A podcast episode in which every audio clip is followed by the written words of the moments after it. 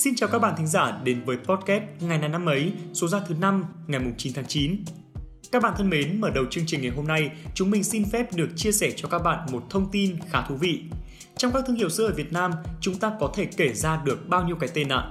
Thực sự thì có rất nhiều thương hiệu, nhưng mà có lẽ cái tên mà ai cũng biết tới, đó chính là thương hiệu sữa Vinamilk. Có thể bạn chưa biết, Vinamilk là thương hiệu sữa của Việt Nam, được định giá gần 2,4 tỷ đô la Mỹ. Đây là đại diện duy nhất của Đông Nam Á lọt top 10 thương hiệu sữa giá trị nhất toàn cầu năm 2021. Ngoài ra, Vinamilk cũng là một trong ba thương hiệu tiềm năng nhất của ngành sữa thế giới và là thương hiệu sữa được người tiêu dùng Việt Nam chọn mua nhiều nhất 10 năm liền. Bên cạnh thứ hạng cao ở ngành sữa, trong ngành thực phẩm, Vinamilk cũng phủ sóng hai bảng xếp hạng, đó là top 5 thương hiệu thực phẩm mạnh nhất toàn cầu và top 30 của 100 thương hiệu thực phẩm giá trị nhất toàn cầu. Vị trí thứ 27, tăng mạnh 9 bậc so với năm 2020. Có thể nói, từ xuất phát điểm là một quốc gia không có lợi thế về sản xuất sữa, phải nhập khẩu sữa, thì nay Vinamilk đã đứng ở các vị trí cao trên bảng xếp hạng của toàn cầu về cả quy mô doanh thu lẫn giá trị thương hiệu. Như vậy, cùng với các thương hiệu nổi tiếng của các sản phẩm như là cà phê hay lúa gạo, thì nay Việt Nam của chúng ta lại có thêm một sản phẩm và thương hiệu mới có thể vươn tầm thế giới. Hy vọng rằng trong tương lai không xa, chúng ta sẽ có thêm nhiều thương hiệu nổi tiếng nữa để cho các doanh nghiệp Việt Nam có thể vươn xa trên trường quốc tế.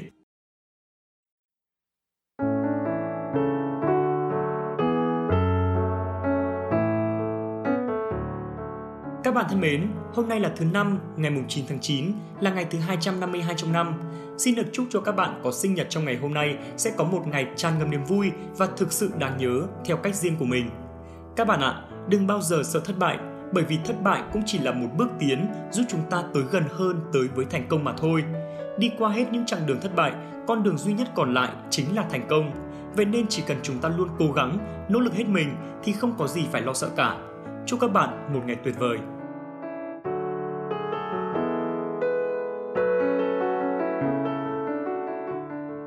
Nối tiếp chương trình ngày hôm nay, như thường lệ sẽ là một câu danh ngôn cực kỳ ý nghĩa mà chúng mình muốn gửi tặng cho các bạn. Hãy cùng xem đó là gì nào. Người chỉ biết sống vì mình thì sẽ trở thành người thừa với những người còn lại. Các bạn thân mến, mỗi chúng ta ai cũng có một cuộc sống của chính bản thân mình và có quyền được lựa chọn cách mà mình sẽ sống như thế nào cho đúng. Có những người sống một cuộc sống ích kỷ, nhút nhát, nhưng lại cũng không thiếu người luôn sống bằng một thái độ tích cực, luôn giúp đỡ những người xung quanh, sống như thế nào đều do cách mà chúng ta lựa chọn. Thế nhưng có một điều mà chúng ta có thể à, thấy được, đó chính là chỉ có những người luôn quan tâm tới người khác mới có thể nhận lại được tình cảm đáp lại của mọi người. Và cuộc sống có qua có lại thì mới vui vẻ và thú vị. Nếu như con người chỉ toàn sống vì chính bản thân mình, chẳng bao giờ quan tâm hay suy nghĩ cho người khác, thì rất sớm thôi, người đó sẽ chẳng được ai quan tâm tới nữa. Bởi vì không ai là có thể cho đi mãi mãi khi cho đi mà không nhận được hồi đáp thì họ cũng sẽ chẳng còn niềm tin và cảm xúc mà cho nữa. Nếu như con người chỉ sống vì lợi ích riêng của mình, giới hạn mình trong những phạm vi chật hẹp của bản thân thì sẽ chẳng có thể gắn kết được với tập thể. Và đương nhiên rồi, khi đó trong mắt tập thể, bạn sẽ chỉ là người thừa mà thôi. Thực sự thì sống chung được với người khác mới khó, còn sống tách biệt quả thực rất dễ dàng. Nhưng nếu sống tách biệt thì sự tồn tại của bạn sẽ chẳng được lâu dài các giá trị mà bạn tạo ra không thể bền vững vì chẳng có ai công nhận nó. Vậy nên, chỉ cần vì người khác một chút thôi, giảm bớt quyền lợi của mình đi một chút, mở lòng với mọi người xung quanh, bạn đã có thể gia tăng thêm những giá trị cho cuộc sống của bản thân mình. Đừng tự biến mình thành người thừa bằng lối sống ích kỷ.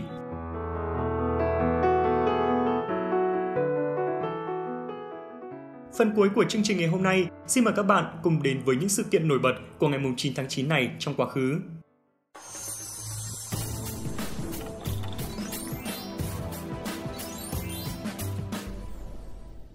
Xin chào mừng các bạn đã đến với ngày này năm ấy. Khánh Hà và Quốc Đạt rất vui khi lại được gặp các bạn ngày hôm nay.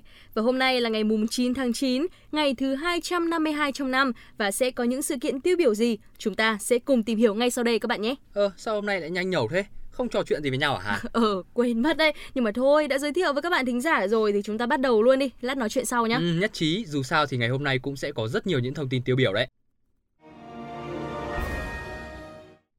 Ngày 9 tháng 9 năm 1800 là ngày sinh của đại danh thần Việt Nam thời Nguyễn, Nguyễn Tri Phương.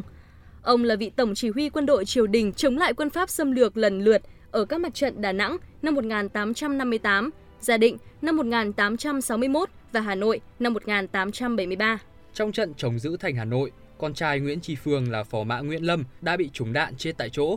Nguyễn Tri Phương cũng bị trọng thương, ông được lính Pháp cứu chữa, nhưng ông khẳng khái từ chối và nói rằng bây giờ nếu ta chỉ gắng lay lắt mà sống, sao bằng thung dung chết về việc nghĩa. Sau đó ông tuyệt thực gần một tháng và mất vào ngày 20 tháng 12 năm 1873, thọ 73 tuổi. Thi hài ông và Nguyễn Lâm được đưa về an táng tại quê nhà.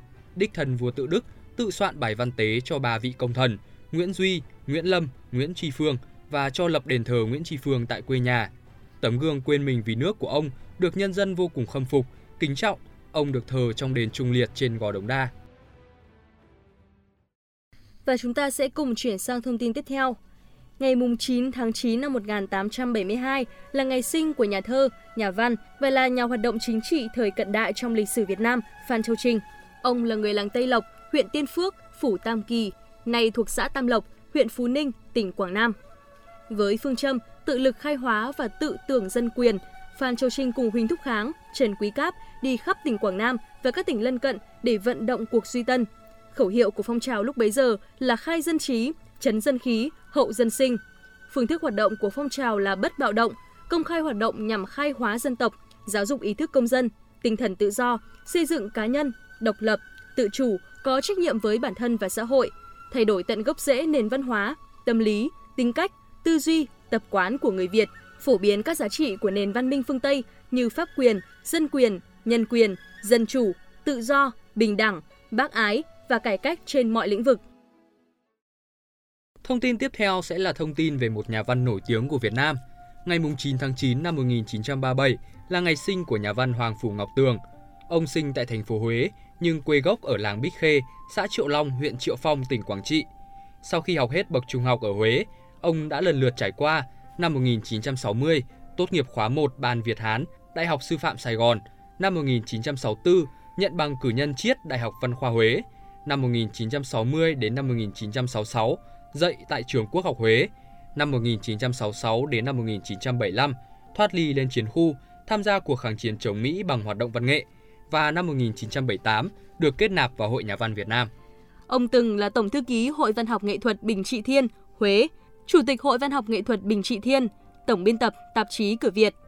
Năm 2007, ông được trao giải thưởng nhà nước về văn học nghệ thuật, cùng đợt với vợ là nhà thơ Lâm Thị Mỹ Dạ. Đợt này, à, nhà văn Hoàng Phủ Ngọc Tường thì có một tác phẩm mà Khánh Hà rất là thích khi mà còn học lớp 12 đấy. Đạt còn nhớ cái tên tác phẩm này không? Ờ, đương nhiên là Đạt nhớ rồi. Đó có phải là tác phẩm ai đã đặt tên cho dòng sông đúng không nào? À, có trí nhớ tốt ghê cơ đấy. Chuyện đội tuyển học sinh giỏi văn cơ mà. À, thưa các bạn thì có lẽ là chúng ta phải chuyển sang thông tin tiếp theo thôi không là à, sắp đến giờ nổ mất rồi. Ừ, có vẻ như là Khánh Hà rất thích chém Đạt đấy. Nên để dừng hành động này lại thì ngay sau đây chúng ta sẽ cùng chuyển sang thông tin tiếp theo. Ngày 9 tháng 9 năm 1970 là ngày sinh của ca sĩ Như Quỳnh, là một ca sĩ hải ngoại người Mỹ gốc Việt. Cô tên thật là Lê Lâm Quỳnh Như, sinh tại Đông Hà, Quảng Trị. Năm 1994, Trung tâm Asia đã ký hợp đồng với cô. Năm 1996, cô chuyển sang cộng tác cho Trung tâm Thúy Nga và cuốn Paris by Night đầu tiên của Như Quỳnh tham gia là Paris by Night 38 trong ca khúc Hoa tím người xưa của cố nhạc sĩ Thanh Sơn. Trong số này, cô cũng giải thích về nghệ danh của mình – đó là vì tên thật trùng với một ca sĩ ở hải ngoại nên mới lấy nghệ danh là Như Quỳnh. Năm 2007, Như Quỳnh rời trung tâm Thúy Nga, trở lại cộng tác với trung tâm Asia. Năm 2009, cô trở về trung tâm Thúy Nga và cộng tác cho đến nay. Ngày 9 tháng 9 năm 1970 cũng là ngày sinh của nhạc sĩ Hồng Sương Long. Anh đã sáng tác nhiều ca khúc trữ tình quê hương, mang âm hưởng dân ca và nhiều thể loại âm nhạc khác, trong đó thì có cả nhạc trẻ, được đông đảo khán thính giả trong và ngoài nước vô cùng yêu mến. Hồng Sương Long có trên 200 nhạc phẩm được sử dụng và phát hành rộng rãi. Các ca sĩ nổi tiếng đã từng thể hiện những nhạc phẩm của anh rất nhiều, có thể kể tới Đan Trường, Cẩm Ly, Hương Thủy, Duy Trường, Hà Thanh Xuân, Hạ Vi và Hà Phương.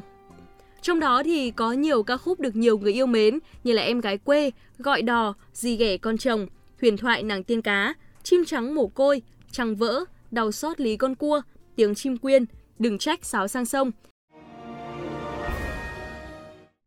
Xin mời các bạn cùng quay lại với chương trình với những sự kiện trên thế giới.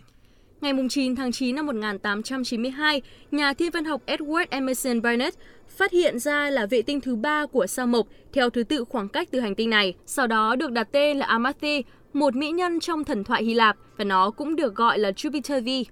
Amalfi có quỹ đạo kép kín, bay quanh sao mộc và nằm trong rìa ngoài của vành đai sao mộc. Vành đai này được hình thành từ bụi bị phóng thích từ bề mặt của nó. Amalfi là vệ tinh vòng trong lớn nhất của sao mộc, hình dạng bất thường và có màu đỏ, nên người ta cho rằng nó có rất nhiều lỗ rỗng chứa nước ở dạng băng với khối lượng là các vật liệu khác chưa biết được. Bề mặt của chúng gồm các hồ lớn và các núi cao.